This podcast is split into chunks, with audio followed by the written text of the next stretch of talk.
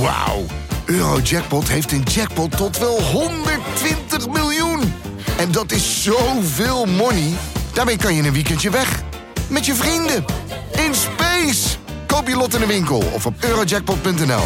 Eurojackpot. Een spel van Nederlandse Loterij. Speelbewust 18+. Plus.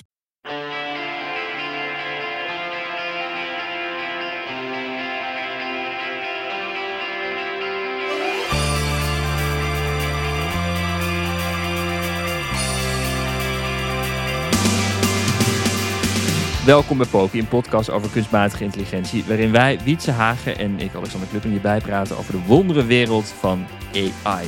En vandaag gaan we het hebben over twee dingen. Eén, de Humane Pin, een soort van AI-broche die je op je buik kunt spelden en die eh, met je kan praten, zoals ChatGPT, gebruikt ook technologie van OpenAI. En we gaan het hebben over de aankondiging van vorige week uh, van, van OpenAI, waarin ze een nieuw taalmodel lanceerden en allerlei gave nieuwe dingetjes waar wij enthousiast over zijn. Veel plezier. Dus Humane is een uh, product wat al heel lange tijd in de, uh, in de ja, waar, waar, het al heel lange tijd over gekletst wordt. Ik denk het moment dat dat begon was dat ze bij het op TED een, uh, een introductie deden van, van een demo deden van het device. En daar werd al duidelijk dat het een soort van speldje zou zijn die je op je revers draagt en die een camera heeft die een microfoon heeft, uh, maar geen beeldscherm, anders dan een laserprojectie op je hand. Oftewel, als je wil dat het apparaat iets wil uh, laten zien, dan kun je je hand, uh, ja, wat moet je zeggen, voor je, voor je neus houden in de lucht. En dan projecteert die tekst op de palm van je hand. Dus als jij naar de volgende track wil gaan van de muziek die je aan het luisteren bent, dan hou je je hand omhoog.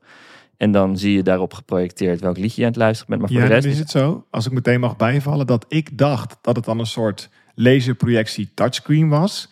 Maar Ja. dat is het in de video heb ik dat niet gezien. Het idee is dat je dus gestures kan doen. Je hand sluiten is naar de homescreen gaan en je vingers tippen tappen is op de playbutton. En hij bewoog zijn hand een beetje, waardoor die als het ware verschillende delen van de interface kon bereiken met een gesture. Ja, Maar misschien- als een, eh, als een oude iPod.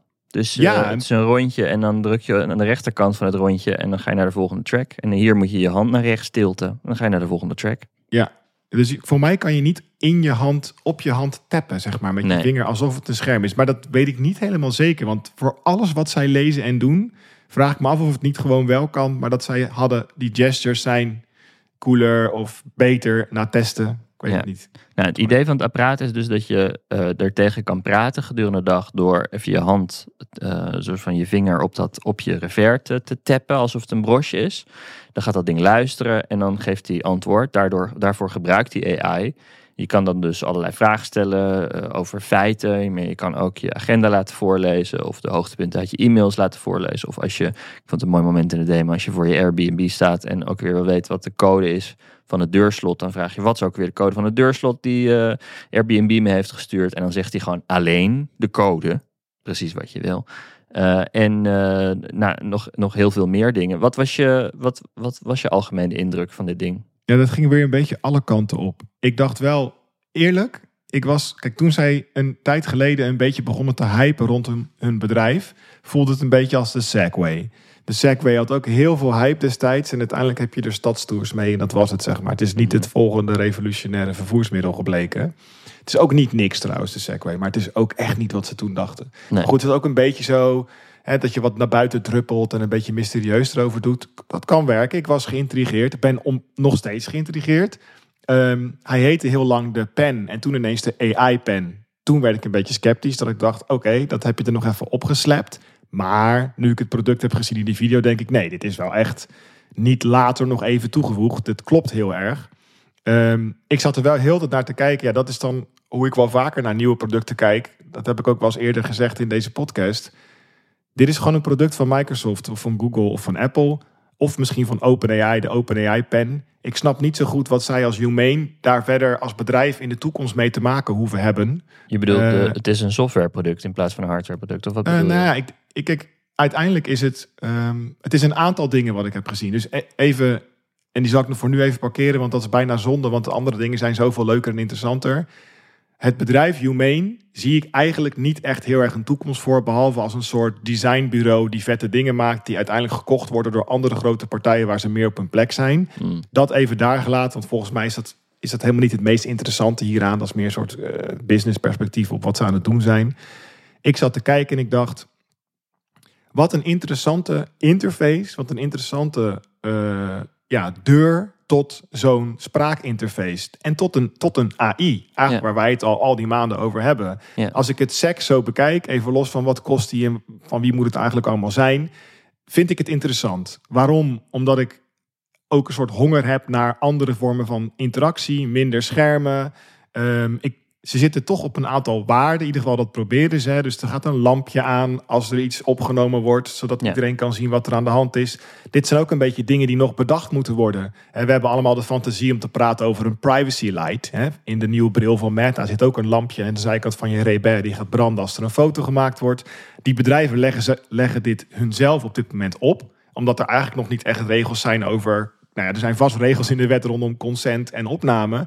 Maar hoe dat er dan in een interface en fysiek uitziet. En hè, bij een auto, als die achteruit rijdt, moet je een piepje horen. In ieder geval in de industrie. Nou, dit, die regels, zeg maar, rondom je moet een piepje horen of je moet een, of je moet een lampje zien. Die hebben we nog een beetje nodig. Dat zal in sommige landen nu bestaan. Japan denk ik wel. Maar in, eh, ik, voor zover ik weet, zijn er in bijvoorbeeld Europa nog geen eh, regels voor. Maar ik laat me graag eh, informeren. Dus daar ben ik dan enthousiast over. Dat ik denk, wat tof, daar hebben jullie over nagedacht. Ehm, toen zat ik te kijken. Ik, ik, ik heb hem helemaal tot me genomen dat ik, die Star Trek Communicator of die Apple Watch op je borst. En dat zeg ik expres cynisch, want daar kom ik zo op. Ehm, dat ik dacht, wauw, als dit een extensie is van de OpenAI ChatGPT app op je telefoon, die dus een foto kan nemen en kan zeggen, mag ik deze nootjes eten? Heel mooi voorbeeld, hè? Of hoeveel proteïne zitten er in deze nootjes? Voeg hem meteen even toe aan mijn... Ik denk dat alleen al, even serieus, voor mensen met eh, suikerziekte is dit een ding. Mhm. Eh, hè, of het dan hun ding is, dat even daar gelaten. Want kan je dat niet ook al nu op je Apple Watch inspreken, misschien met een bepaalde app waar ik niet van weet? Eh, kijk, ik, ik zat heel erg te kijken. Ja, als je een camera op je borst hebt, waarmee je, want in heel veel gevallen van technologie is het vooral de frictie die het verschil maakt. Dus de beste camera die je hebt is de camera in je zak. Dat is datzelfde grapje. Je kan wel zeggen, ik heb een DSLR thuis liggen, had ik hem nu maar meegenomen. Want oh, wat is het een mooie zonsondergang. Je hebt je iPhone, maak die foto maar. Ik denk dat als, er, als het je lukt, ik spring even alle kanten op hoor, want eh, als het je lukt om dit pinnetje op te doen. Want ik liep, ik liep net hier naar mijn kantoor. Toen dacht ik, ik heb net drie lagen aan en uit gedaan. Voor mij was die al weg geweest. Ja, oprecht. Dan was mijn jas er al lang overheen. Dus ik, ben nog een beetje sceptisch over hoe dat dan zou moeten werken. Mhm. Maar goed, daar, daar kunnen we nog met elkaar een beetje over zoeken. Wordt het een ketting? Heb je er meerdere? Zit die in je jas geborduurd? Ik weet het. Mm. Hè, wordt die op een gegeven moment 50 euro bij de kijkshop? Dus dat laat ik ook even daar. Ik heb daar mijn vragen bij. Ja, die kijkshop is niet meer. hè. Nee. Maar het is al heel lang niet meer. Al heel lang niet meer. ik date mezelf even. 86 ben ik geboren. Ja. Daar is confession. Anyway. Ja, Maar goed, kleren eh, uit. Hoe gaat dit werken? Ja, dus en ik denk dat eh, op zich, als ik kijk naar hoe ik nu met de eh, app van OpenAI aan het oefenen ben, door ik ben dus ook foto's aan het schieten nu met consent van mensen's huiskamer. En dan zeg ik, heb je tips voor een andere kleur muur of zo? Dit is gewoon heel leuk. En ik heb nog lang niet uitgevonden wat voor gekke dingen je allemaal kan doen. Of ik vind het ook heel leuk om eh, buiten gewoon een foto te maken en zeggen waar ben ik? En dan kijken of die het kan, weet je, als soort geoguesser. Ik vind dat allemaal heel grappig. Ik denk met de frictie, waar ik het een paar zinnen geleden over had, van dit apparaat, dat ik even twee vingers op mijn borst leg, à la Spock uit Star Trek, en zeg, waar ben ik nu? Waar ben ik nu? Dat gaat voor mij wel een paar weken leuk zijn, kan ik je vertellen. en van, eh, joh, heel even die afspraak die ik met Alexander heb voor Poki, zou die een half uur later kunnen? Gewoon Siri. Hè, want er zit een soort van, is het niet eigenlijk gewoon een voice assistant? Ja. Ja, maar dan wel met twee vingers op je borst. Die interactie vind ik boeiend. Dat kunnen Ja. ook twee tapjes met je vinger zijn met je Apple Watch. Misschien moet dan even je pols omhoog. Maar ik zat dus al met al, en dan hou ik even mijn mond, te kijken van... We hebben al een horloge. Dat, dat heeft heel veel tijd gekost om die horloges de wereld in te krijgen. Nog voor de Apple Watch. Hè. Dus dan moet je hem omdoen, afdoen tijdens het douchen. Misschien zelfs opladen. eh, nou ja, eh, misschien wel een nieuw, nieuw batterijtje erin om de zoveel tijd. En later met de Apple Watch echt een soort van als een cavia onderhouden. Hè. Dus die moet naast het bed. En dan misschien een keer een nieuw eh, hoesje eromheen. En het is een beetje een diertje wat je een beetje moet verzorgen. Dat lukt mensen, want de Apple Watch en smartwatches zijn een ding. Hè. Dus dat... En toen dacht ik, ja, dan hebben mensen ook nog smartphones en laptops. Gaan we dan daar nu nog een categorie aan toevoegen van apparaatje wat je weer moet gaan verzorgen? Met batterijtjes en, en charge cases. Ik zag dat ze allemaal dingen al hadden bedacht, want het zijn mensen die bij Apple hebben gewerkt, dus dat zag je wel. ik dacht, ja, volgens mij is dit voor Apple een kwestie van een cameraatje toevoegen aan de Apple Watch en een clip maken voor op je borst. Ik weet niet hoe sterk de patenten van Humane zijn, maar dit is denk ik een. eh, ik vraag me af, en daar eindig ik dan even mee, of je niet heel veel hiervan op de Apple Watch kan. Als Apple een Siri 5 zou hebben en een cameraatje erop. Mhm. En of het een logisch ding is, echt in je dagelijks leven, om constant dat Star Trek communicatortje op en af te aan het klippen te zijn. Op je drie verschillende lagen als je in Nieuw-Zeeland woont om de drie uur. Ja, oké, dus dat is één element. Gewoon de, het praktische element van, eh, van hoe, hoe, iets op je kleren is gewoon irritant. Want kleren gaan aan en uit en je doet een jas aan. En ga- gaan mensen dan echt de hele tijd dat veranderen? Dus dat is één element. Een ander element is denk ik, er zijn praatpalen al een tijdje. eh, van Alexa tot Google Home. eh, we hebben allerlei gefaalde experimenten gezien. Praatpalen zijn in ieder geval in Nederland nooit echt doorgebroken. Eh, en in de Verenigde Staten zijn er een hoop Alexa-palen verkocht. Alleen ik weet niet hoe dat nou, ik weet niet hoe dat gebruik nou gemiddeld is. Of dat nou eh, Vind ik ook heel moeilijk om een te grote zeggen. rol in mensen hun leven gaat spelen, durf ik niet te zeggen. Ik denk als het zo zou geweest zou zijn, hadden we dat denk ik geweten. Ehm, en op, op zich is dit weer een praatpaal. eh, dan weliswaar niet aan op, op je bureau of aan je pols, maar als een ketting op je buik. of als een broche op je buik.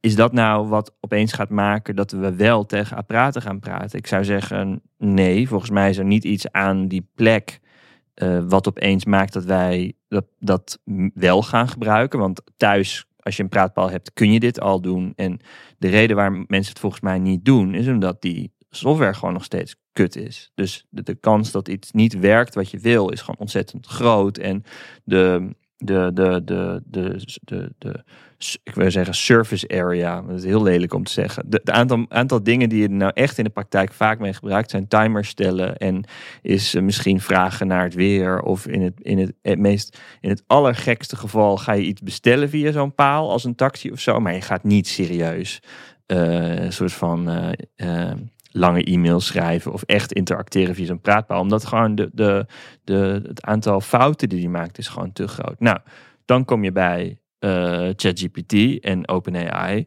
Kijk, Google gaat niet eh, OpenAI eh, tech gebruiken. Ehm, eh, Apple gaat niet OpenAI tech gebruiken. Dus, en, en OpenAI is gewoon het snelst nu met nieuwe dingen.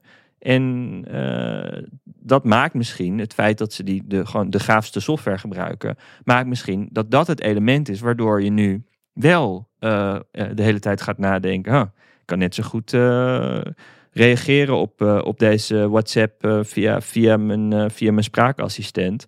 Want ik heb er vertrouwen in dat als ik, als ik dat gebruik, dat dat dan goed gaat komen. En dat vertrouwen heb ik nu gewoon niet met Siri of met Google Assistent of met Alexa. Want je weet gewoon dat het kut gaat zijn als je tegen dat ding gaat praten. Weet je, dat twee van de drie keer het niet gaat werken. Dus dan laat maar. Dan heb ik nog niet eens over Bixby. Dus ehm, ik, misschien dat dit dan de sleutel gaat zijn waardoor die nu wel gaat werken. Dat is een andere as waar je het, waar je het op, eh, op kan bekijken. En inderdaad, het idee dat het altijd bij je is, dat het een camera heeft. Misschien dat dat dan wel weer toch een soort van haakje is, waardoor je er vaker aan gaat denken dat je het kan gebruiken.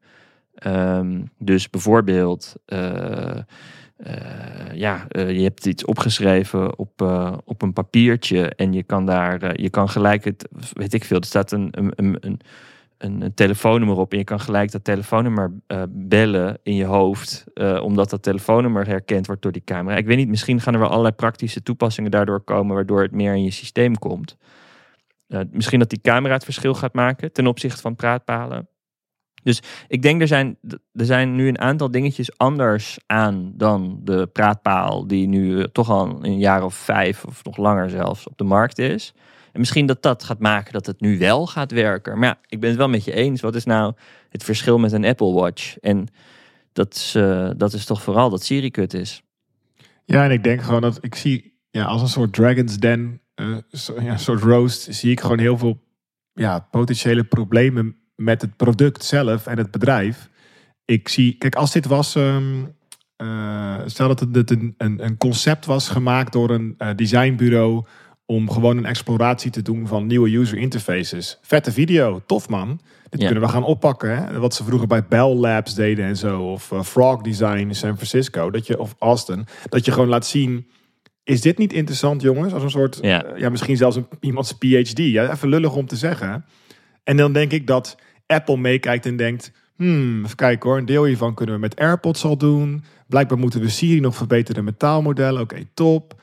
Mensen hebben behoefte aan een camera. Ik, kijk, ik denk, dit apparaatje zou ik alleen maar thuis gebruiken. Ik ga echt niet op straat hier tegen Nee, kletsen. zo Sorry makkelijk lijkt me ook. Maar dan ben ik thuis, dan heb ik of speakers, praatpalen zoals jij ze Precies. noemt.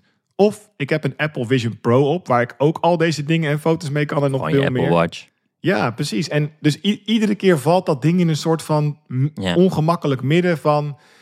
Ja, ik, we zoeken door je mails heen. Really? Doe je dat samen met Apple, Humane? Apple geeft jullie toegang. Doe normaal, joh. Dat kan helemaal niet. Jullie hebben waarschijnlijk de Humane Companion op Android... die heel het crash en kapot gaat en niet werkt op alle... Je weet, dit is... Sorry man, dit gaat hem gewoon Ja. niet worden. Dit moet op OS-niveau komen, bedoel je? Tuurlijk. En de- Ja. dus, maar ik denk dat dat helemaal kapot gaan bashen, dat vind ik bijna jammer. Want punt 1, stoer dat ze het proberen. Punt 2, verfrissend. Ik vind het wel vet. Ik, ik vind, zeg maar, als, als concept, gewoon om naar te kijken en product, denk ik, ja, wat leuk dat jullie het proberen. Ik zie, ehm, ja, weet je waar het een beetje aan doet denken? En ik hoop dat ik ernaast zit hoor, maar Amazon heeft ooit een smartphone uitgebracht met een 3D-scherm erop. Weet je dit nog? Er zaten ook Ja, ja. allemaal, allemaal camera's omheen of zo. Heel wauws ding was dat.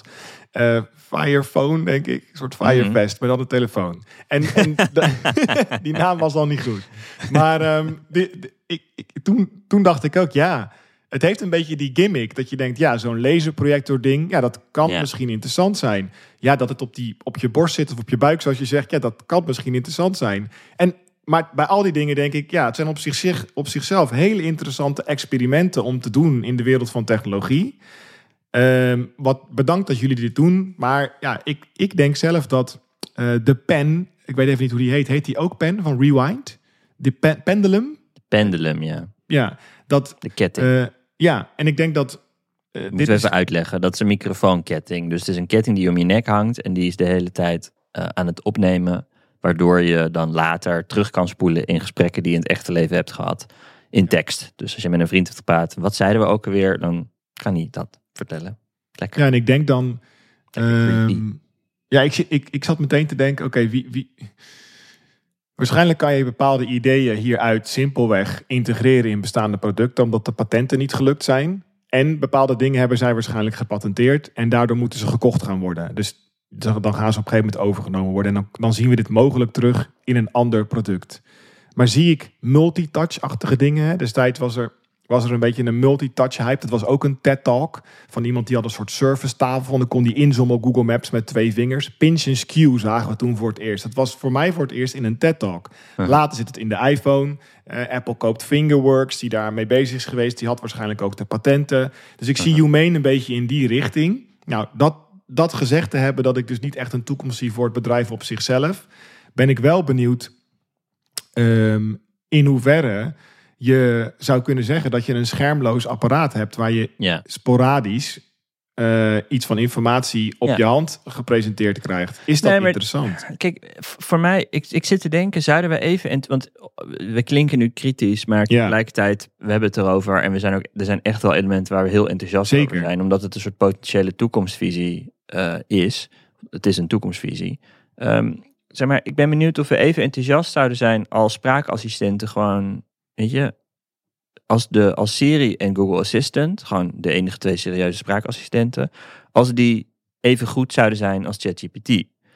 En ik denk als eh, Siri even goed zou zijn als ChatGPT, dan heb, zouden we nu een hele andere discussie hebben. Dan zouden we puur naar de hardware kijken. Dan zouden Ja. we het nu niet gaan hebben over. Ja.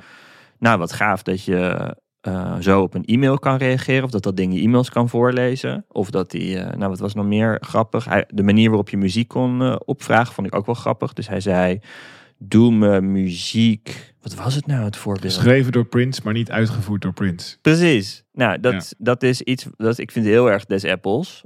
om zo een, een, een track op Apple Music te kunnen opstarten. Ehm, eh, dus dat iemand mee te schrijven bij Apple waarschijnlijk. Ja, zeker. Ja, Dit sorry. krijgen over twee jaar.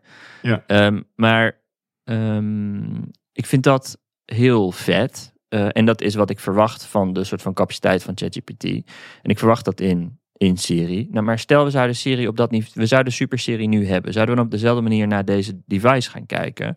En dan denk ik, oké, dan dan, dan denk je dus puur aan de hardware. En dan heb je dus puur over, wat echt onderscheidend is, is het projecteren op je hand.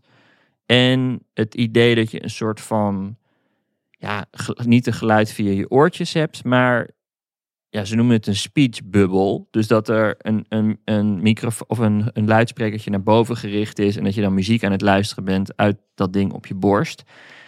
Ik weet niet, man. Dat, en, en die camera. Dat is dan het toegevoegde element wat ik ook niet zo heel snel Apple, Apple zie nadoen. Want op een Apple Watch kan, maar dit is natuurlijk grappig in de zin dat je, je hoeft niet te richten. Je, je kan gewoon, het is alsof je fotografeert met je ogen ik denk dat die in een zonnebril terecht gaat komen. Precies, dat, die gaan eerder in een... Meta daar gewoon gelijk heeft. Want die hebben we al. Ik wil niet toch nog een device. Het kost mij al... Ik, ik heb al twintig zonnebrillen per maand koop ik. Grapje, maar bijna waar. Omdat ik heel de hele tijd op ga zitten en ze verlies. Moet ik dan nog een ding erbij? Ja, maar een bril is het ook niet. Want een bril ga je ook zeggen... Ja, ik ga nu vandaag geen zonnebril opzeggen. En ga je nou echt verwachten van mensen die geen bril dragen... dat ze zo wel een bril gaan dragen? Misschien is een broche dan helemaal geen gek idee. Maar ergens denk ik, het boeit me ook niet. Dit is inderdaad wat jij zei. Het gaat bij de kijkshop liggen. Ja, dit gaat gewoon cameraatje om je nek hangen en microfoontje om je nek hangen. Gaat gewoon een ding worden. En we gaan nu Oeh, zoeken naar. Hoor. Dat, ben ik, dat, dat is misschien nog de meest interessante discussie. Ja. Want daar, daar zat ik ook naar te kijken. Gewoon los van dit bedrijf en dit product. Maar gewoon, is dit een ding? is die, is die uh, uh, zo'n pendulum uh, van Rewind AI of destijds de livecam? in iedere smart tv zit tegenwoordig een camera en een, en een microfoon. En dat vinden we allemaal Ja, maar ik zie ook niet alleen maar privacy nerds om mij heen overal stickertjes op plakken. Echt veel mensen om me heen. Ook zelfs op smartphones zie ik steeds meer stickertjes op camera's. Dus ik ben benieuwd hoe makkelijk dit landt. Maar ja, ik, dus ik ben nog een beetje, misschien is dat meer hoop dan realiteit. Dat ik me afvraag. Ehm, kijk, ik zit, nu, ik zit nu te kijken. Stel, kijk, een deel van deze demo van uh, die AI-pen is een AI-demo. Ik wil durf wel te zeggen de helft. Dus ja. die kunnen we gewoon afschrijven. Sorry man, dat is gewoon een demo van ChatGPT. Okay, ja, het is gewoon dus, een rapper-app die je gebouwd hebt. Oké, vet. Weet je, maar je hebt geen mode, zoals ze zeggen in Silicon Valley. Dus forget it. Dus dan heb je dan de andere helft van het verhaal is... Uh, niet de andere helft. In die andere helft van het verhaal die nog overblijft in hun verhaal... zitten een aantal zaken die kunnen met AirPods. Daar verkoopt Apple er echt heel erg veel van. Met een hele goede microfoon.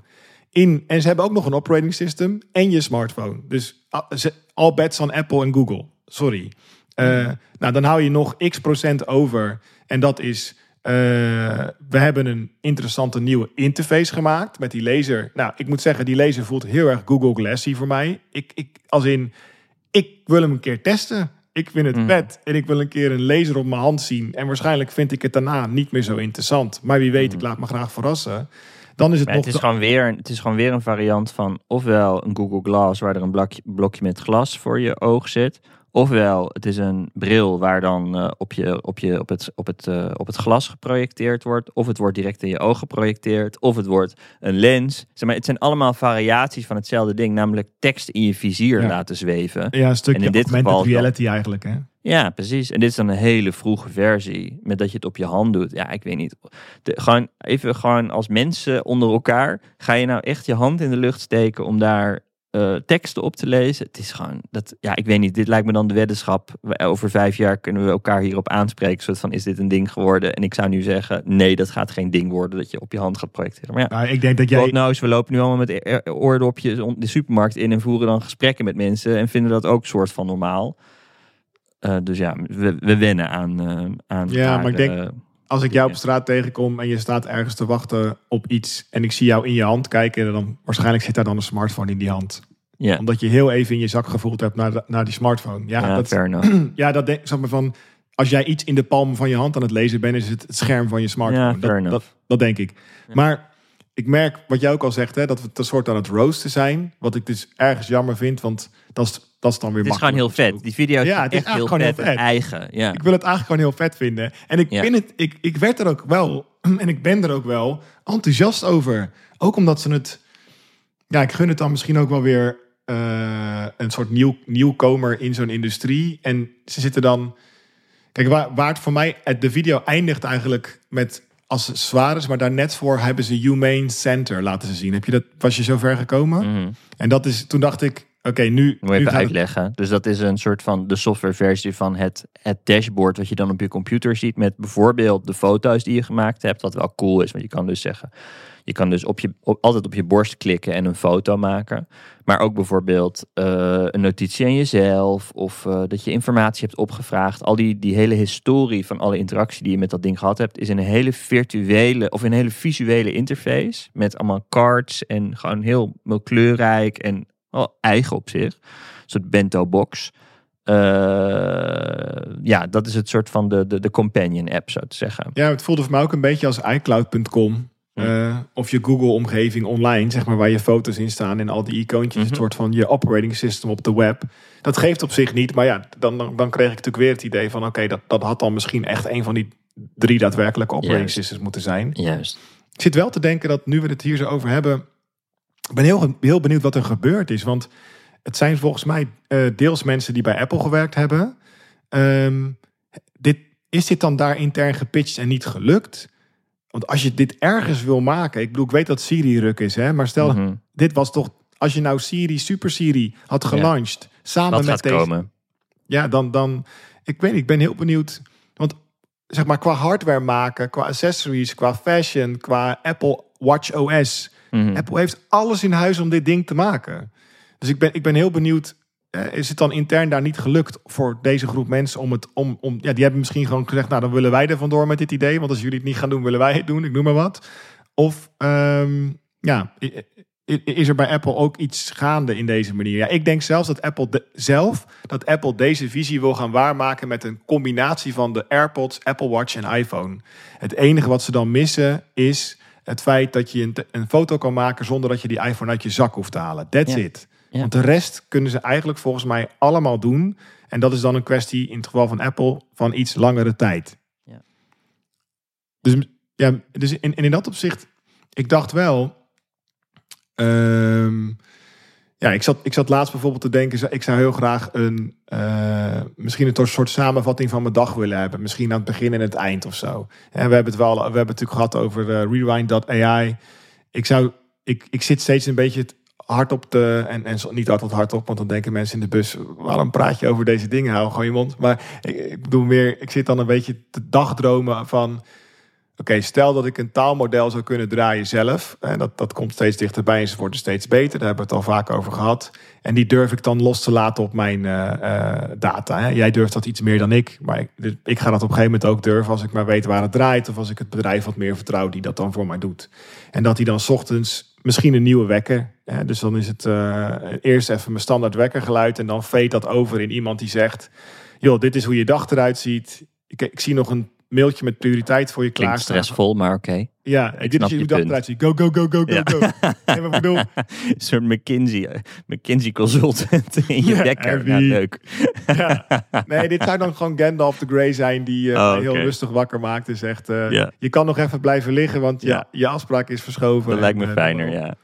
En, nu zit ik natuurlijk meteen weer in die agenda. Maar het, het kan natuurlijk ook zijn van... joh, je hebt een beetje een drukke week voor de boeg. Ehm, ik, ik stel voor om deze en deze afspraak te verplaatsen. Vind je dat goed? Ik noem maar wat. Hè? Een soort Mhm. van hulpje in mijn leven. Die een klein beetje structuur aanbrengt en wat rust aanbrengt. En ehm, ja, dan is vooral de vraag... waar hangen de microfoons en staan de speakers? Want dan, Mhm. dan kom je een beetje op de Alexa-visie wel hè, van Amazon Mhm. die natuurlijk probeert die microfoon en app, eh, sorry, Google met hun, eh, is het de Google Assistant? Die zit dan natuurlijk ook in ieder horloge en ieder speakertje. En dat is overal hetzelfde apparaat, zeg maar, of Ja. hetzelfde entity. Ja. Ik- eh, daar, is het, daar is het nu nog heel erg zoeken. Het is latency die het probleem is. In het geval van Apple de kwaliteit die het probleem is, gewoon inhoudelijk. Maar ehm, wij zien allebei volgens mij wel. Ik snap wel dat ze die visie zo eh, achterna zitten. Omdat ik denk dat er wel een punt kan komen waarop het bruikbaar wordt. Of Maar is niet een hele logische plek waar je uiteindelijk dit kan gaan stallen en exact dit ding bij Microsoft, die al verbonden zijn met OpenAI, die geen eigen spraakassistent hebben. Ik bedoel, we moeten Cortana niet uitvlakken, maar eh, laten we erop houden dat ze geen eigen spraakassistent hebben. Eh, of Clippy. Ehm, en dus daar aan de, aan de soort van eh, aan die kant eh, is het er niet. Microsoft is wel heel erg ook met enterprise bezig. En ik kan me dus voorstellen dat een praatpaal eh, hebben voor Microsoft eigenlijk gewoon een noodzaak gaat zijn. Helemaal op kantoor voor hun enterprise aanbod. Omdat meetings in het echte leven die niet hybride zijn en die niet via Teams gaan, zijn, daar willen zij gewoon transcripties van ku- kunnen gaan maken. Met, eh, met nieuwe visie van Office 365. Met Copilot bedoel ik. Dus overal AI in. Dus dan is gewoon een offline gesprek voeren waar, wat niet wordt opgenomen, is gewoon, ja, dat is gewoon geen optie. Eh, zou, ik, zou ik zeggen dat daar geen, geen, geen, mogen, geen systeem voor is, zeg maar, van Microsoft. Ehm, en dan is misschien zo'n eh, zo'n zo'n een eigen praatpaal hebben, in welke vorm dan ook. Het kan een horloge zijn. En Microsoft heeft het voordeel van eh, het vanaf niks kunnen doen. Zij hoeven het niet in de vorm van een horloge te doen, want het is gewoon geen product wat ze hebben.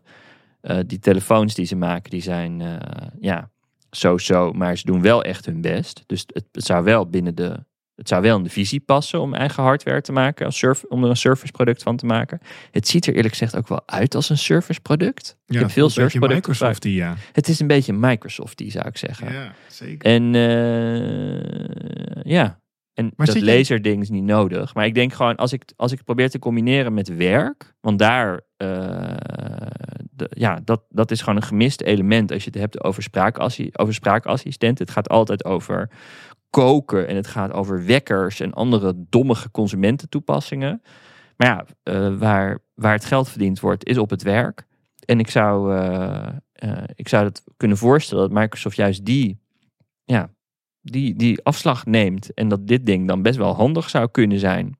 Met soort van multidirectionele microfoons, omdat iedereen er een op zijn borst heeft. Maar hoe, hoe meer ik hierover nadenk, ik heb het namelijk, ik zit nu een heel verhaal te houden over.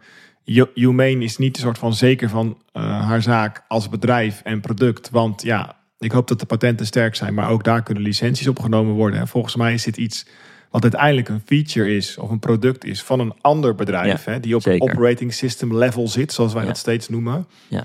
Maar als ik dat dan doortrek, doortrek kijk, OpenAI. Microsoft zit daar best wel diep in. Ik kan niet online vinden hoeveel procent ze hebben, maar ze hebben drie keer geïnvesteerd, kan ik vinden. En vrij vroeg al, Microsoft Ja, ja. in OpenAI.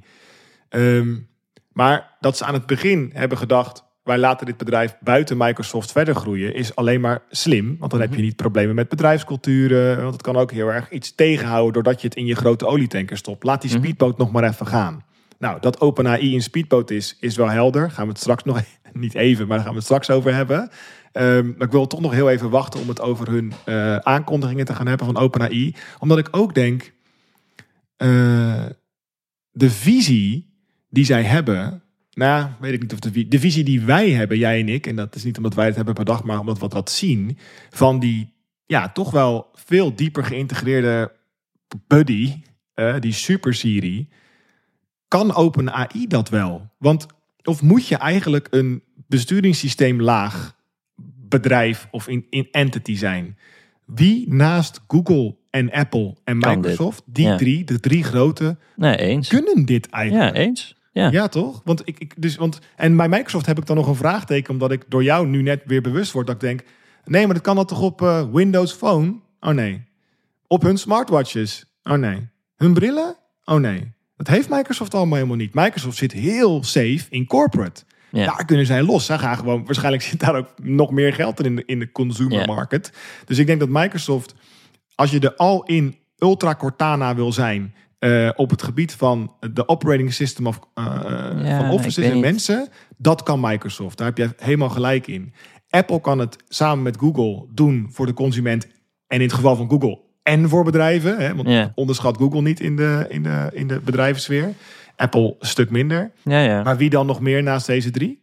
Nee, nee, eens. En, en, en, en dan vraag ik me af, van, eh, en dat is misschien gewoon mijn naïviteit als het gaat om hoe bedrijven werken en hoe intellectueel eigendom werkt. Waarom is OpenAI nog niet helemaal opgegeten? Ik denk dat omdat het een beetje duur is. dat denk ik. Heel veel geld kost. Ja, en dat zal alleen maar duurder worden nu. Ik las iemand een vergelijking maken tussen Apple en Intel eh, tien jaar geleden. Dus bedrijven die totaal van elkaar afhankelijk zijn. En, ehm, want dat is gewoon zo. Die, die, die afhankelijkheid is wederzijds. Ja. En eh, bij Apple was het zo, Intel maakt de chips, wij doen de rest. En hier is het, eh OpenAI maakt de AI en Microsoft doet de, of de, sorry, Microsoft levert de servers en OpenAI doet de rest. Maar goed, als je, als je natuurlijk echt wil gaan integreren met, ehm, nou ja, dat het, dat, dat het Copilot is en dat Ja, het eigenlijk Microsoft belang. GPT-4 is. Dat is het belang van het, van het bedrijf. En kijk hoe, hoe ongelooflijk hard ze daarmee gaan. Ik vind Microsoft echt wel een, een indrukwekkend bedrijf hoor, op dit moment in de tijd. En Zeker. De snelheid waarmee dit Windows 11 ingaat en, en, en al hun office tools. En, nou ja. Zullen we het als- over OpenAI gaan hebben? Ja, ja, en ik denk dan nog, voordat we dat doen, wil ik nog even zeggen dat nu hoor ik, ik hoor een soort stemmetje in mijn hoofd die zegt, ehm, ja, waarom moet Microsoft OpenAI overnemen als ze een goede investering hebben en goede afspraken over het delen van, van hun technologieën? Ja. Misschien toch, zolang Microsoft moet er dan, is het niet een beetje naïef van mij om te denken dat het alleen met een overname, eh, eh, misschien kan je gewoon een eh, belang hebben en lekker samen bestaan en inderdaad Denk ik op die manier super diepe integraties Ja. gaan doen op OS-niveau. Ja. Ik bedoel, Intel en Apple hebben elkaar ook nooit overgenomen. Precies, dat is denk ik het, eh, het antwoord.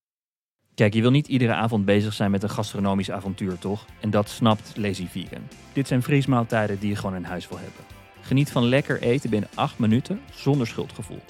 De nieuwste smaak is Korean Noodles. Een feestje voor je smaakpapillen en een groentebom. Van Romanesco tot boerenkool, het zit erin. En dat zit allemaal in een knalroze verpakking die je kan kopen bij Albert Heijn. En wat het nou Koreaans maakt, het heeft gochujang. Dat is een typische Koreaanse rode peperpasta. En ze hebben het samengevoegd met noedels, edamamebonen en shiitake. Dus ga die Korean noodles proberen. Voor meer informatie en het complete assortiment check lazyvegan.com. De link vind je ook in de show notes. Oké, OpenAI kondigde een week geleden op hun Dev Day, hun eerste Dev Day, eh, eh, een aantal nieuwe dingen aan. Dat was best wel vet, hè? Heb Dat was heel vet. Zeker. Ik vond het vet, man. Ik was weer een beetje excited. Ik dacht, oh leuk, dit is er waar kwam, niet waar kwam jouw excitement vandaan voordat we gaan hebben over wat er aangekondigd is? Nou, ik kijk, ik kijk vaak de andere dev days en dingen. Ja, die, die, die raken mij dan niet. Ik heb denk een stukje nostalgie naar een soort jobsie en presentaties van vroeger. Dat is ook omdat ik toen nog een stuk jonger en naïver was, denk ik. Maar ik vond dat, het was echt vet, man. Wij deden echt van die watchparties en zo met mensen. We waren echt super nerdy. Ja. Dat we echt samen pizzaatjes gingen halen en dat dan gingen kijken. Nou, dat is al een, heel lang voorbij. Zeker nu ze het allemaal zijn gaan opnemen bij Apple, doet het me eigenlijk heel weinig. Ik zit gewoon een commercial te kijken van anderhalf het zo uur. slik is. ja, zo, het is precies. Het is gewoon helemaal niet authentiek. Of niet helemaal niet authentiek, maar een stuk minder authentiek. Eh, dus dat, dat doet mij nu niet meer zoveel. Ik vond dit wel... eh, ik weet niet, wa- was het live?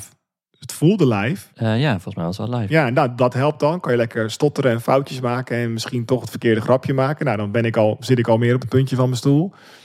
En ik merkte bij mezelf dat ik echt dacht... Oeh, ik ben echt benieuwd. Wat gaat er nu gebeuren? Weet je, ik bedoel, misschien een beetje overhyped van... Hè, hij zei op een gegeven moment... eh, eh, Sam Altman, we, hebben een, eh, we gaan een nieuw model lanceren. En dan zit natuurlijk die hele zaal van... dat zal me toch niet gebeuren dat ze nu alweer GPT-5 erop gooien... en dat, dat we weer allemaal in paniek gaan raken. Of een deel van ons. Dat wat viel allemaal wel mee. Nee, ik merkte een soort eh, natuurlijke nieuwsgierigheid. Ik was heel benieuwd. En ik vond het hele format waarin het gedaan werd... en de manier waarop... was voor Sam Altman de eerste keer volgens mij... dat hij op deze manier, nou niet op een podium stond... maar dat hij voor OpenAI dit Mhm. deed. Ja, ik, ehm, ik vond het interessant.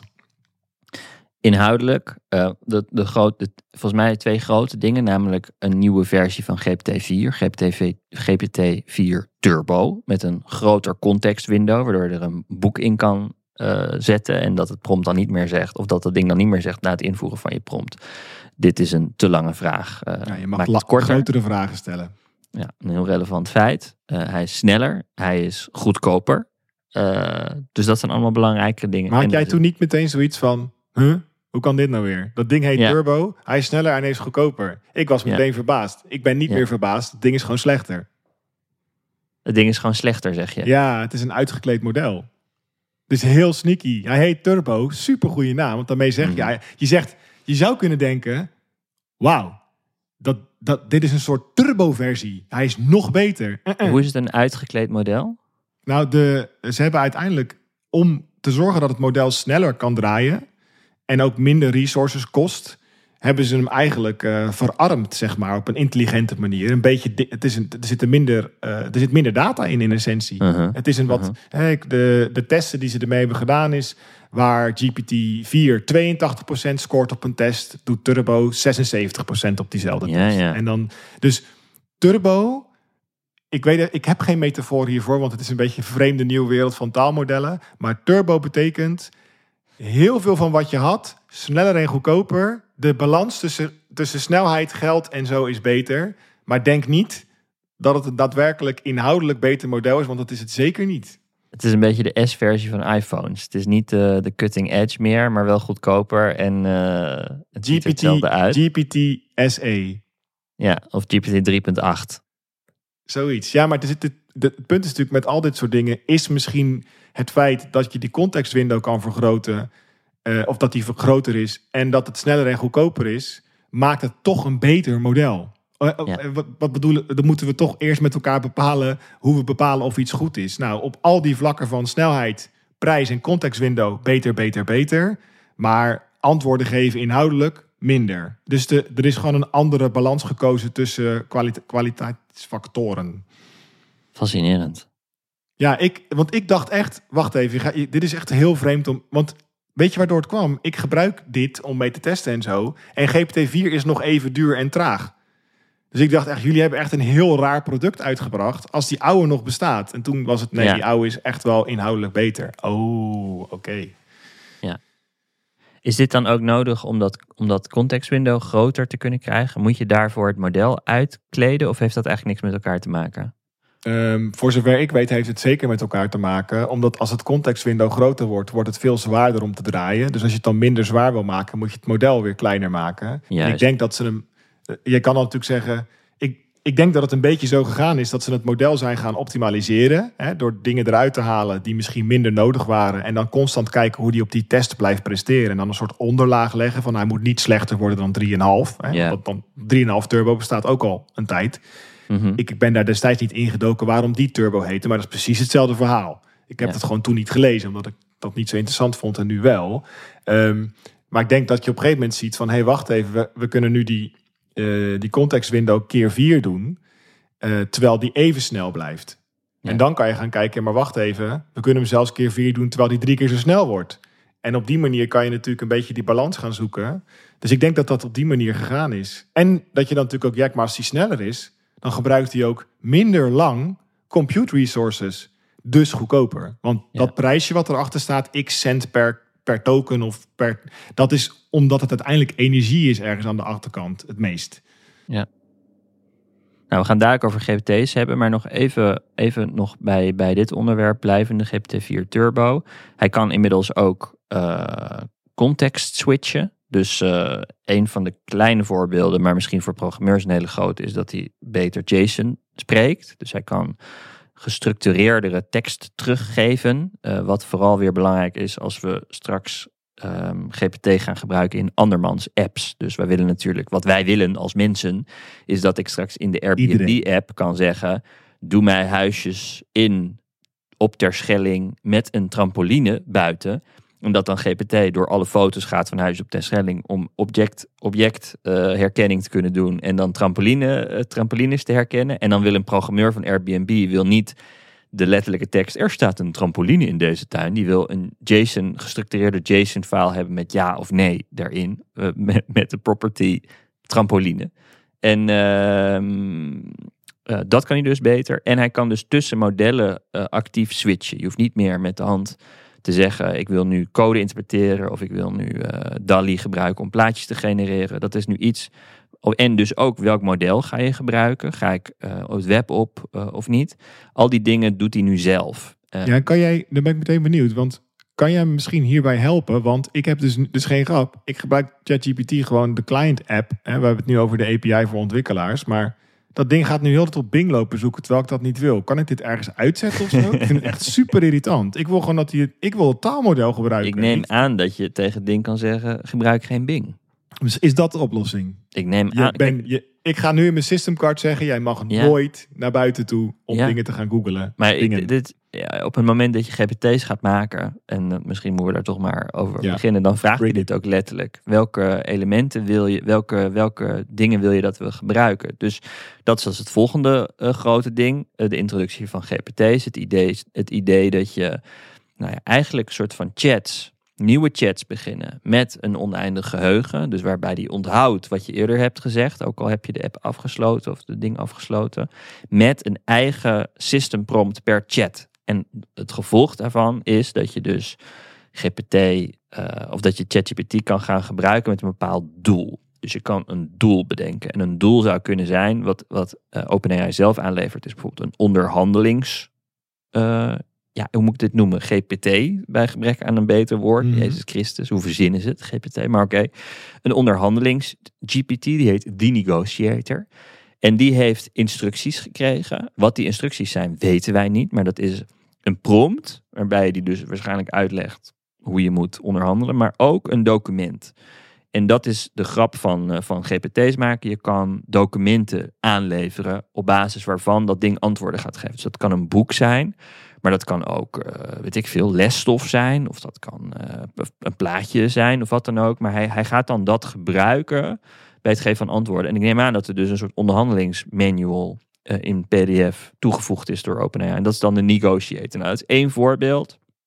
En je kan die assistenten dus aanroepen om bepaalde doelen te bereiken. Niet alleen bestaande GPT's eh, die door OpenAI gemaakt zijn, maar je kan ook je eigen GPT maken. Dan kun je zeggen, deze bestanden moet hij gebruiken.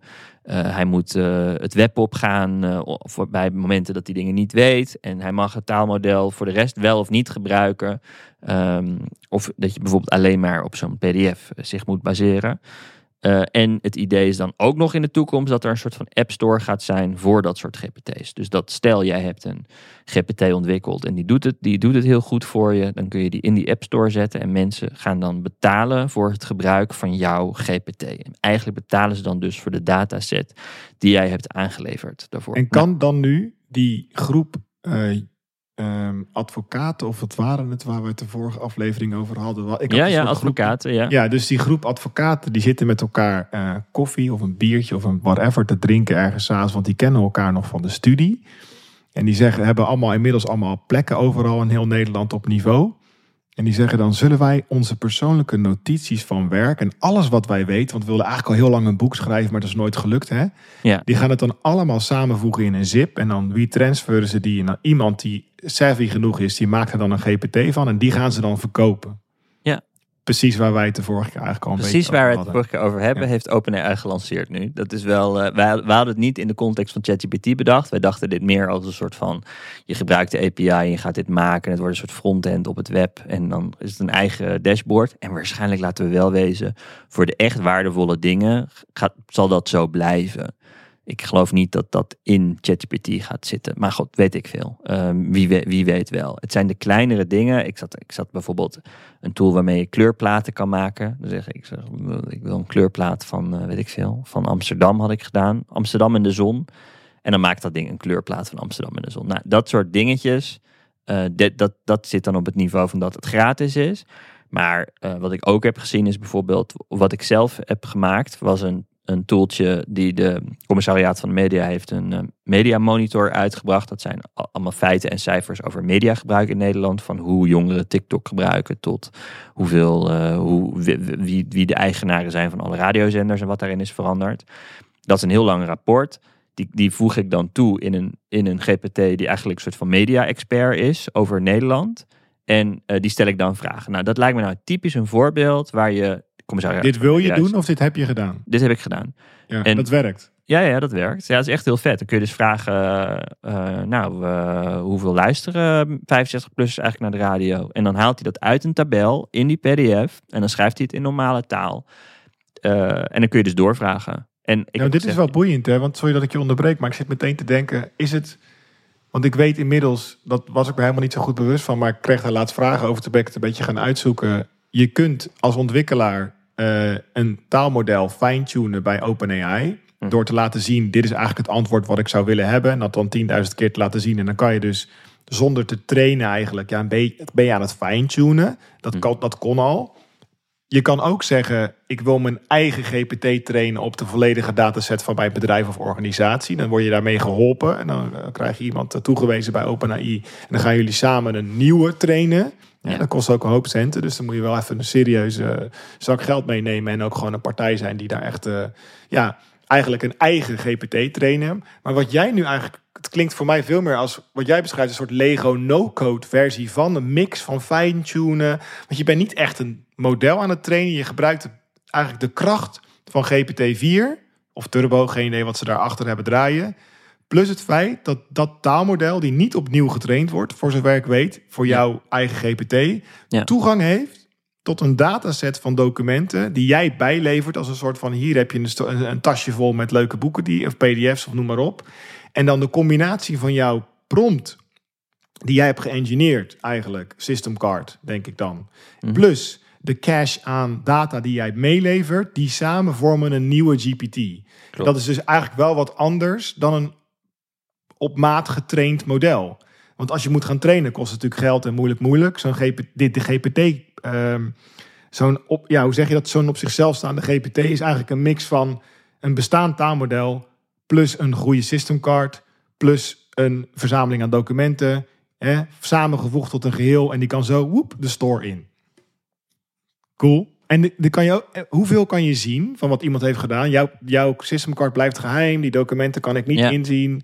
Ja, ik zag truc. wel mensen prompt hijacken en dat die keurig eh, de Excel-file die erachter Oeps. zit gewoon observeert. Oeps.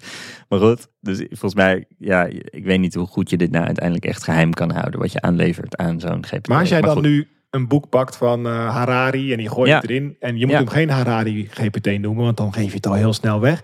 Maar die noem je dan gewoon eh, Future Vision GPT. Gaat Ja. dan OpenAI zeggen, nee, nee, nee, nee, dit boek is, heeft copyright. Hoe werkt dit? Ja, goede vraag. Ja, ik heb, gewoon ik heb boeken erop gezet en dat werkt gewoon.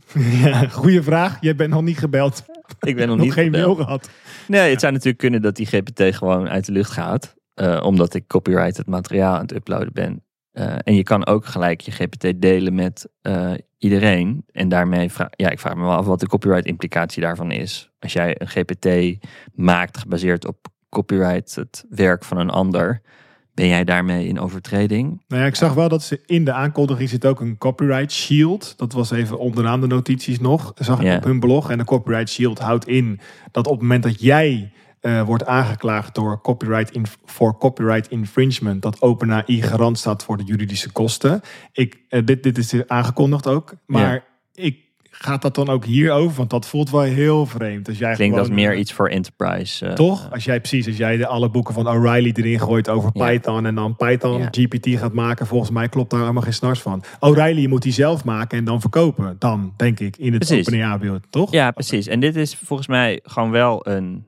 Eh, ik ben wel benieuwd in hoeverre dit nou echt een businessmodel kan worden. Want App Store impliceert dat het een store is, dus dat je ook geld gaat kunnen verdienen. En Ja. waar verdien je dan geld mee? Het uploaden van die bestandjes. Het zal niet in het prompt zitten, want ja, ik weet niet. Dat, dat, dat voelt toch een beetje als een soort van meer een instructie op hoofdlijnen. Eh, de, echte, de echte toegevoegde waarde zit hem in, denk ik, in, het, in de bestanden die je gaat aanleveren.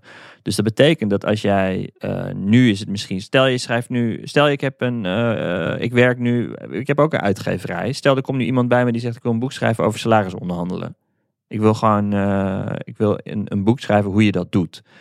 Nou, dat is wel een onderwerp waarvan ik me dan echt afvraag, is een boek eigenlijk een best, de beste vorm daarvoor om dat te doen? Moet je niet alles wat je normaal gesproken in een boek zou opschrijven, moet je dat niet ik weet niet in hoeverre je dat nou echt moet herschrijven. Dat het beter werkt voor, uh, als, als voor, de, voor de retrieval van, uh, van, uh, van GPT. Maar misschien is het zo dat als jij dezelfde feiten um, die je in een boek schrijft, of ideeën in een boek schrijft, daar een GPT van maakt. Nou, misschien is dat serieus wel een veel praktischer manier voor, voor consumenten om die informatie tot zich te nemen dan een boek lezen waar je dan uiteindelijk wat mee moet.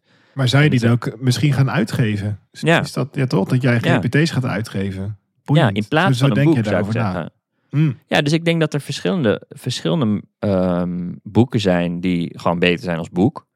Eh, heel veel boeken zijn beter als boek. Maar er zijn ook heel veel boeken eigenlijk denk ik beter als GPT. Namelijk iets waar, iets, dingen die actionable zijn. En dat, je hebt een hele reeks aan mensen die eh, wer- van werkboeken of uh, zelfhelpboeken of boeken die je helpen om iets te bereiken. Of boeken waarvan je wil, of nou, eh, nou, en er is een combinatie natuurlijk mogelijk, waarbij je achteraf wil in het, in het boek wil kunnen blijven, in de geest van het boek wil blijven doorwerken in je leven. Dus ik, ik moet bijvoorbeeld denken aan boeken die eh, je Principles van Ray Dalio. Ja. Wat een soort van, eh, ja, het is een soort één groot mental model. eh, met een, van dit zijn soort van basisprincipes die hij gebruikt in het leven. Eh, eh, op, op een heel abstract niveau. Nou, dat, dat, eh, ik zou dat heel graag in mijn, in, de, in mijn leven verder toepassen. En dan heb ik eerst het boek gelezen. En daarna gaat dat ding me de hele tijd helpen herinneren aan hoe ik dat ook weer kan toepassen. Nou, Ik vind het wel boeiend, want je zou kun- kunnen zeggen, ik paraat met een boek. Hè. Je hebt nu ook allemaal services die nu direct in de problemen zijn gekomen. Talk to a pdf.com, volgens mij is dat bijvoorbeeld. Hè. Die daar kan je met pdf'jes praten. Ja. Ik denk qua metafoor, qua interface, dat dat wel klopt of zo. Het is net als met mappen hè, op een computer. We zitten nou eenmaal met die soort oude concepten uit de, uit de fysieke wereld die we dan in eh, computers en software gaan stoppen. Dus het idee van, moet je voorstellen dat je met een boek kan praten, is volgens mij voor heel veel mensen heel erg intuïtief. Ik bedoel, het is bizar om, als ik het zo zeg, maar dat is, als ik tegen mijn moeder zou zeggen, je kan met je favoriete boek praten. dan, Oh, interessant. Is dat wat AI kan of zo? Ehm, ik denk wel dat, waarom is het dan niet ook, eh, ik wil eigenlijk gewoon met de auteur praten. Want ik zit nu ook ja te denken precies. Dat, denk ik ook. Dat is Toch? een veel logischer abstractieniveau. ja, nou ja, het kan allebei. Hè. Misschien zeg ik wel binnen de context van dat specifieke boek blijven. Want het zijn principles waar ik het over wil hebben. En niet de rest van wat Ray Dalio vindt van andere onderwerpen. Hè. Dus misschien kunnen allebei die metaforen werken. Voor een, een scope, zeg maar. Ehm, ik denk alleen wel, dat maakt het voor mij meteen interessant. Want we hebben het natuurlijk eerder gehad over Meta, die nu allerlei personages heeft gecreëerd. Waaronder Snoop Dogg, die een Dungeon Master is. Ik ga ervan uit dat Snoop Dogg zijn likeness, stem en gezicht heeft verkocht en eh, et cetera aan Meta. Om dan no way dat hij dat gratis toestaat, dat geloof ik niet. het idee wat ik, wat ik wel interessant vind, is het idee ga je dan jezelf als auteur ook paywallen eigenlijk? Hè? Dus ga je dan jezelf verkopen met een soort likeness? Ehm, staan in die store straks eh, ja, ook een soort van ja, Alexander PT, even een grapje, maar dat, dat ik even met jou kan kletsen hoe jij over dingen Mhm. denkt, omdat je daar veel documenten van jezelf ingeladen hebt. Die het is allemaal black boxed, hè, want dat is, het is een letterlijke paywall. Ik kan niet achter de muur kijken. Nou, ik mag achter de muur met geld. En daarna is het Ja. alsnog een zwarte doos waar ik mee praat, want daar heb jij al je documenten in verstopt, die ik daar ga proberen uit te halen natuurlijk, hè, door de sneaky prompts. Maar als het goed is, wordt het allemaal eh eh, dichtgehouden. Ja, ik ben wel benieuwd. Ik, tegelijkertijd vind ik het ook boeiend hoor. Want het is natuurlijk wel ironisch dat OpenAI dan jarenlang het hele internet leegskreept. eh, inclusief boeken heb ik begrepen. Om vervolgens dit aan te bieden. Maar goed, dat is even... Snap je? Ja, maar misschien, ik kijk, nu, nu ga je het doen met boeken, eh, omdat dat nou eenmaal de, de vorm is die we nu gewend zijn aan een soort van informatieoverdracht van grotere ideeën. Eh, dat is dan nu de vorm het boek. Maar ja, als jij, zoals in de Matrix, iets kan inpluggen, zoals zoals in de Matrix je kan eh, leren hoe je moet vechtsporten, vecht, vechtsporten moet doen door een kabel in je, in je achterhoofd te steken. Het is een beetje dat, maar dan met ideeën. En het idee dat, je een, dat, je, dat je een boek of een ideeënlandschap, wat je heel erg sterk vindt, kan pluggen in je dag. Van je e-mails tot je de manier waarop je, weet je, om praktische tips vraagt, tot de manier waarop je je zielenroerselen deelt met je journaling assistent of wat dan ook. Dat, dat, dat, er, dat dit altijd ingeplucht is. Want je kan, ja. Ik weet niet, ik zie dat wel voor me. Eh, ik denk dat, ik, ik moet meteen van jouw Matrix vergelijking echt fantastisch. Omdat ik meteen dacht, er zit zo'n, eh, sorry voor de fans dat ik deze quote butcher. Maar volgens mij zegt Trinity op een gegeven moment, tank. Give me the fly program. Of tank. Give me the. Dat is het. Dat wil ze even het programma hebben om die helikopter te kunnen besturen. Het is even geleden dat ik deze film heb gezien. Ja, ja, ja, knipper, haar, dit. knipper haar ogen met haar ogen dicht. En dan heeft ze ineens het programma ge- gedownload. Nergens in die film zegt tank. Dat is dan 4 euro alsjeblieft. dus ik zit wel even. Want ik bedoel, tegelijkertijd dacht ik meteen. Als, als ik een boek wil lezen, dan kan ik een e-book kopen op bijvoorbeeld bol.com. Daar is het wel een transactie. Dus is het misschien zo dat ja, als je zegt, ja, je betaalt 5, 6, 7, 77 euro voor een boek. Dan is het misschien ook niet gek dat je 6, 6 Nee. 7 euro betaalt om toegang te krijgen tot een Nee, custom GPT. Dus ik, ik vind het Oh, ik interessant. zie dit helemaal voor me hoor. Want ik, ik heb dit bijvoorbeeld, ik betaal voor een service die heet AudioPen. Die maakt van een soort van rambling stream of consciousness eh, geluid. Eh, dus ik ga gewoon bra- brabbelen in die app. Maakt hij dan gestructureerde tekst. En dat is echt een rapper app tot, tot, tot de max. Want het is gewoon Whisper in combinatie met een prompt. En dat is een prompt van 20 regels. Want ik heb hem wel eens gereverse engineerd. En daar betaal ik dan 90, 90 dollar voor. Omdat ik dat gewoon een handige app vind. Nou, ik, Maar nou, ik- dan, dan denk ik wel, hè, want mijn punt is niet eh, wat jammer.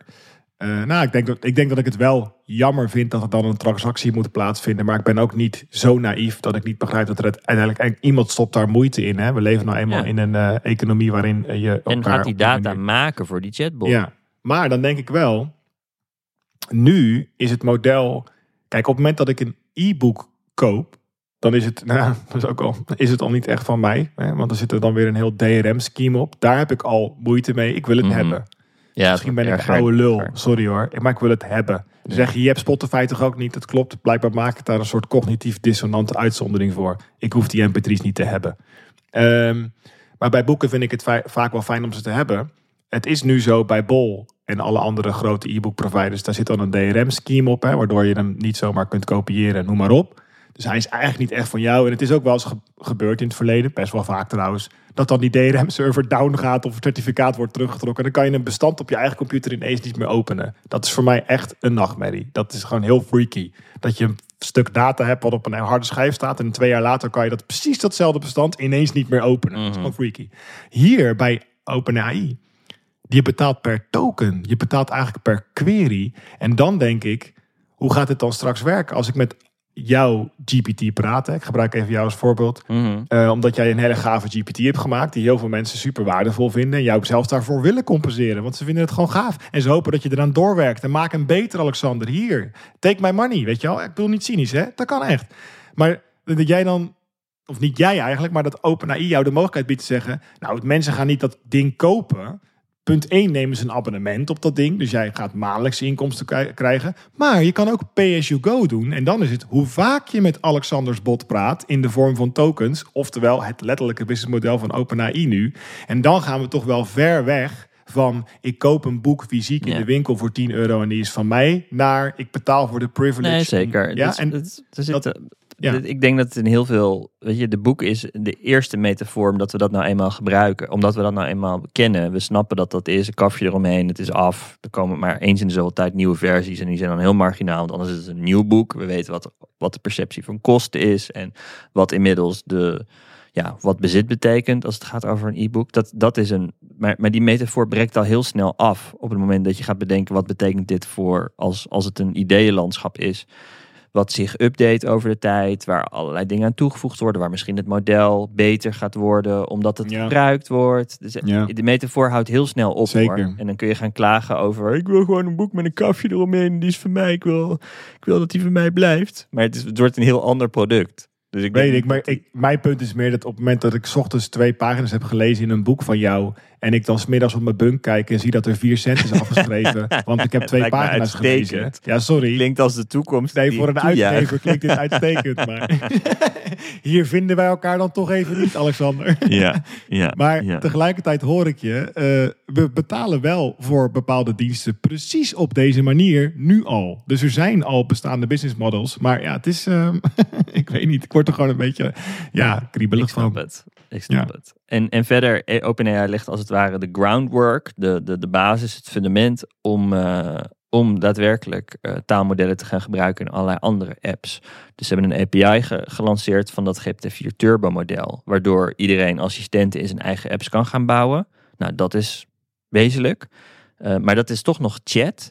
En aangezien ze zo bezig zijn met eh, antwoorden structureren als JSON, wat je, wat je voelt aankomen is dat dit, dit, dit is de tussenstap, het fundament, voordat eh, we daadwerkelijk eh, die, die, die, dat taalmodel van OpenAI dingen voor je kan gaan doen in apps.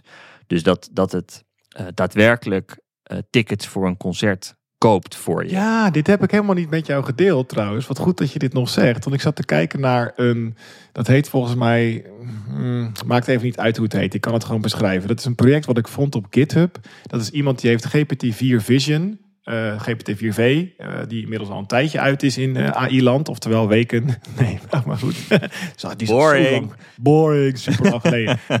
Nee, maar die, die is heel tof. Want dit was eigenlijk een derde versie van een, van een concept... wat al langer geprobeerd wordt door heel veel ontwikkelaars. Is dat je het voorbeeld, ik ga het gewoon even beschrijven wat je ziet. Iemand zegt tegen een, in een terminal window, dus het is nog allemaal super rauw, maar die zegt dan: Hoi, ik wil graag een video kijken van Rick Astley. Eh, Rick roll op YouTube. En, dat, en dan dat ding opent dan een browser. En dan zie je zo op. En dan gaat hij kijken waar hij op kan klikken. En dan klikt hij op, gaat hij naar het eh, adresbalk. Typt hij google.com in. Dit, dit, dit, taalmodel allemaal. Heel wauws. En die gaat dan zoeken op YouTube naar die Rick Astley video. Scrollen door de resultaten. Klikt die video aan en die gaat hem kijken. En dit is eigenlijk wat wij Ja. hebben besproken op Een mobiel agent. OS niveau. Is dat je gewoon op zoek gaat naar touch targets. Dit ding hoekt trouwens in op de API van eh, Assistive eh, Touch heet dat volgens mij. Dus dat je... Wat Apple al heeft gedaan, en blijkbaar Google ook in Chrome, is dat er voor mensen die dus werken met een eh, speciale eh, joystick of een ander soort apparaat, om, omdat ze eh, moeite hebben om hun armen te bewegen, of misschien zelfs geen handen hebben, die kunnen dan met allerlei hardware toch die computer besturen. En daarvoor moet je natuurlijk al API's maken, die bijvoorbeeld alle plekken op het scherm waarop je zou kunnen klikken, even een geel bolletje geven. Dat heeft Apple jaren geleden al een keer gedemoed. Google heeft het ook in Chrome zitten. En deze GPT-4 Vision bot haakt helemaal in op dat deel van wat al in browsers en operating systems zit. Mm. Om eigenlijk te hijacken en lekker rond te gaan klikken. Eh, ja, brute force, hè, wat we toen al een beetje lachend bespraken. Om gewoon die computer te kunnen besturen. Nou, wat je dan nog, en ik herhaal het nog even een keer. Misschien hebben mensen die aflevering niet geluisterd, maar wat je dan nog even moet doen is een tweede scherm maken die wij niet zien als gebruiker. Dat is gewoon een tweede onzichtbaar scherm op die computer, zodat die chatbot op de achtergrond, terwijl jij je computer gewoon nog kan gebruiken, op diezelfde computer even lekker een paar apps kan rommelen voor jou. En dan kan je het, ook al is het ontzettend inefficiënt en lelijk hoe het werkt, ja, kan je gewoon hele gave dingen gaan doen. Je geeft eigenlijk eh, eh, ja, je assistent controle over jouw computer, terwijl jij er ook nog op kan werken. En dat kan ook je smartphone zijn. Ja. Bestel even een, eh, een pizzaatje voor me in de Domino's app. Ik hoor het zo wel. Dat soort Ja. dingen. En dat, Dat moet toch zijn wat we volgend jaar gaan zien op dezezelfde keynote. ja, en ik, ja, en misschien wel. ehm, ja, ik vind, ik vind jou, er zit een soort Apple-cynisme bij jou dat je zegt. En dan over twee jaar bij Apple, toch? Die vind ik wel leuk, dat grapje. Eh, en misschien over een jaar bij Apple. Apple heeft behalve Turbo Siri, of sorry, Super Siri. ehm, want Turbo Siri zou een soort slechtere, snellere versie van Siri zijn. Die wil je helemaal niet. Die wil je echt niet. Nee, Ehm, dat moet je niet willen. Maar ja, Apple en, en Google hebben en Microsoft, die drie grote, hebben wel echt alles nu in handen om deze assistent op dat level mogelijk te gaan maken. Wat ik nog wil zeggen om af te sluiten, ik denk dat we wel eh, alweer veel verteld hebben vandaag. Wat me meevalt, is dat Whisper, eh, en ik gebruik Whisper zelf, ehm, eigenlijk een van de weinige dingen waar ik van weet van concrete GitHub-projecten die door OpenAI open op internet zijn gezet. Mm. Er was wat zenuwen bij de community die Whisper graag inzet voor het een en ander, dat er nooit meer een Whisper 3 zou komen. En als er een Whisper, want we waren bij Whisper 3, eh, 2. En als er een Whisper 3 zou komen, dat die natuurlijk eerst in de API van OpenAI zou komen en dan in een soort shitty afgeslankte versie op GitHub. Wat Ja, is in er gebeurd? iets wat downloadbaar is en waar je, waar je zelf mee aan de slag kan draaien, zeg maar. Ja. En eh, bij Whisper de eh, audio naar tekst. En er zit trouwens een heel klein GPT'tje in, die dat, waarom die best wel goed is ook. Dus dat is wel heel grappig. Whisper 3 is aangekondigd. Is nog niet beschikbaar bij OpenAI zelf in de API, maar staat al wel op GitHub. Hm. Vind ik een leuke verrassing. Het is te triest dat ik enthousiast moet zijn over een bedrijf dat zich OpenAI noemt. Dat een van de 50 projecten die ze hebben ook nog geüpdate wordt en op internet gezet wordt. Come on. Maar toch ben ik wel het blij als gebruiker van Whisper. Het is gewoon heel vet dat het nieuwste model gewoon een bestand... Uiteindelijk is het gewoon een heel groot bestand wat je downloadt. En dan gooi je hem erin. En dan is in één keer je speech-to-text beter. Ja, ik las mijn favoriete AI-schrijver Dan Shipper schrijven. Het is toch een grappig ding waar OpenAI in beland is. Namelijk, je hebt een developer day en heel veel van de toekomst, denk ik, die Sam Altman voor zich ziet, zit, zit hem aan het leveren van diensten aan developers. Toen zijn ze eigenlijk een soort van al struikelend, hebben ze de populairste app ooit gemaakt, namelijk ChatGPT, wat niet de bedoeling was en waarvan ze ook geen, wij ze niet hadden verwacht dat dat zo snel zo'n groot onderdeel van hun business zou worden. En nu kunnen ze eigenlijk niet anders dan ook op ChatGPT focussen, waarmee ze een soort van rare, ja, een soort van concurrentieding hebben gemaakt met zowel hun eigen apps, die dus de hele tijd anderen aan het sharelocken zijn, en uh, de, de, de developer kant, die, die je ook blij moet maken met ehm, allerlei uh, nieuwe ze zijn API's. toch een beetje Bosch. Want Bosch, Bosch maakt echt ruitenwissers, onderdelen van graafmachines. Maar Bosch heeft ook gewoon consumentenproducten. Gewoon een, een boormachine bij de karwei. Dus in Juist. dat opzicht...